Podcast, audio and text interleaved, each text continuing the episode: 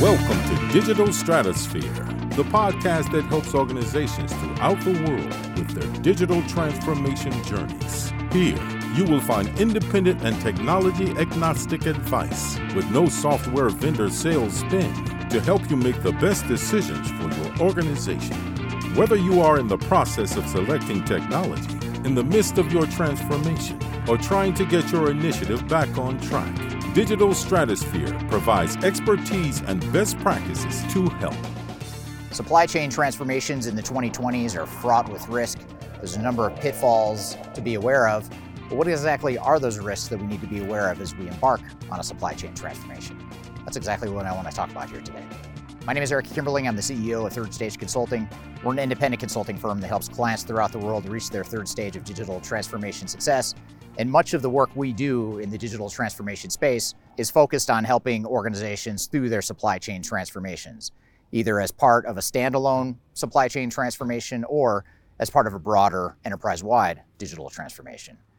But supply chain transformations today look a lot different than they did prior to 2020.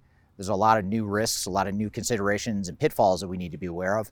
So, what I want to do today is talk about the top five risks you should be aware of as you embark on your supply chain transformation. One of the biggest challenges with supply chain transformations today is that employees and organizations in general are oftentimes set in their ways. They're stuck in the status quo of how things used to work within supply chain management. And if you think about supply chain management as a function, going back to the 80s and 90s, they've been pretty predictable. It's been pretty stable in terms of building out these global supply chains that organizations have spent decades building but then all of a sudden, in the 2020s, we've been asked to change the way we think about our supply chains. Supply chain management as a discipline has completely been disrupted.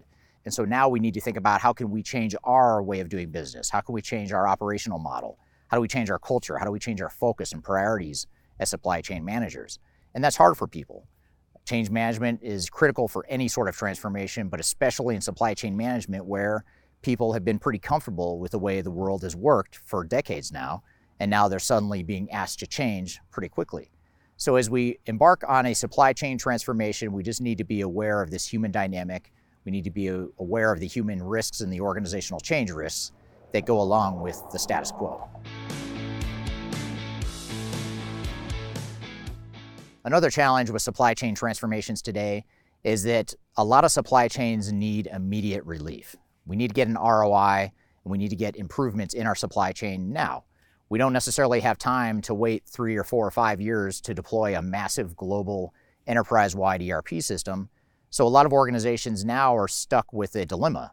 Do we just go deploy a point solution to help fix some of our supply chain issues, knowing that we might create other integration issues or neglect other organizational needs outside the supply chain? Or do we just go ahead with that best of breed focused approach, knowing that we can fix and get immediate results from the supply chain right away? If you are trying to achieve digital transformation success, turn to Third Stage Consulting Group. Third Stage's independent and technology agnostic consulting team helps clients define their digital strategies, select the right software, and manage their implementations. With offices in the US, Europe, and Australia, our team helps the world's most forward thinking organizations through their transformation pitfalls and risks whether you are embarking on an ERP, HCM, CRM, supply chain management, or any other digital transformation, contact Third Stage Consulting to see how we can help you reach the third stage of transformation success. Learn more about us and download independent reports, videos, and other best practices at thirdstage-consulting.com.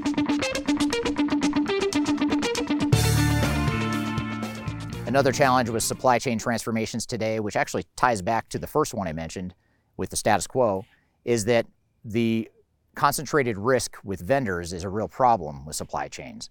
So, in other words, we can't just deploy new technologies or even new processes and expect that that's alone is going to fix our supply chain. We also need to fundamentally rethink how our supply chain is organized, and more specifically, what types of vendors we rely on and how diversified or concentrated our risk is for certain vendors. So, for example, during the pandemic, a lot of organizations found that they were overly dependent on one or two or a small handful of vendors. And when they couldn't deliver a raw material or a component, it completely brought the entire supply chain for that organization to its knees. So that's really opened up the eyes for a lot of organizations and a lot of supply chain managers to realize that they need to diversify risk, they need to decentralize vendor risk, and they need to find new ways of operating, or at the very least, have contingency plans for alternate vendors that can help support their supply chain. So that concentration of vendor risk that we've become so accustomed to, or in some cases we just didn't realize existed, is something that's a risk and a pitfall that we need to navigate and mitigate as part of our supply chain transformation. Labor shortages are a challenge for a lot of different industries, and supply chain management is a similar industry that's struggling with a similar problem. And the reasons for labor shortages are multifaceted. There's economic turmoil. A lot of the world is either in or entering an economic recession, which is causing them to tighten their belts and to watch how they spend money. And in some cases, they're understaffing critical functions like supply chain management. So that's certainly not helping the world today in terms of supply chain disruptions, knowing that it's harder than ever to get labor to support those supply chains. You also have inflation and rising wages, which is creating a lot of cost pressure for organizations, which again is causing many organizations to underinvest or to cut back on their investments in supply chain labor. So the fact that supply chains are likely to have labor shortages now and in the future, or at least the foreseeable future, means that going through a transformation is going to be that much more difficult because we're already constrained with our resources and now we're going to throw a transformation on top of them. So we just need to be aware of this risk and we need to plan accordingly. We may not be able to change that reality overnight, the fact that there are going to be labor shortages, but we can be more realistic about defining a digital strategy and a transformation plan that takes that limitation into consideration. So I mentioned before how supply chains are struggling with the status quo the fact that organizations are used to the way things have always worked with global supply chains the way they were prior to the 2020s. And all of the changes that we're seeing in supply chain management are leading toward cultural change for a lot of supply chain managers and their supply chain teams. What I mean by that is they're having to rethink how they do business. They're having to rethink the status quo. They're having to change their culture and their focus and their priorities. For example, organizations now are not only focused on cost efficiency reducing costs, reducing inventory.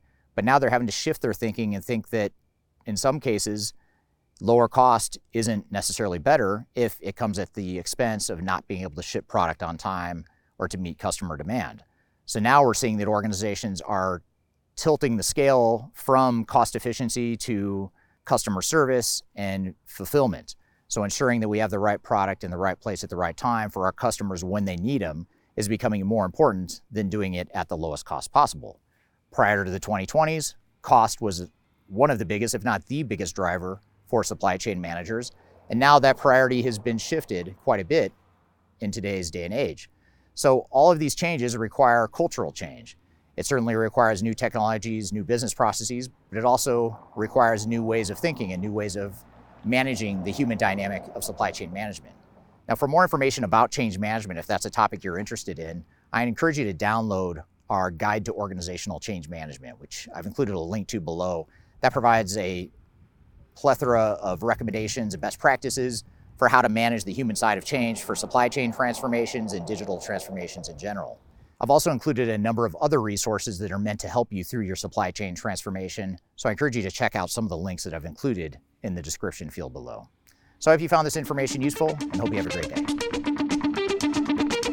Learn more about us and download independent reports, videos, and other best practices at thirdstage-consulting.com.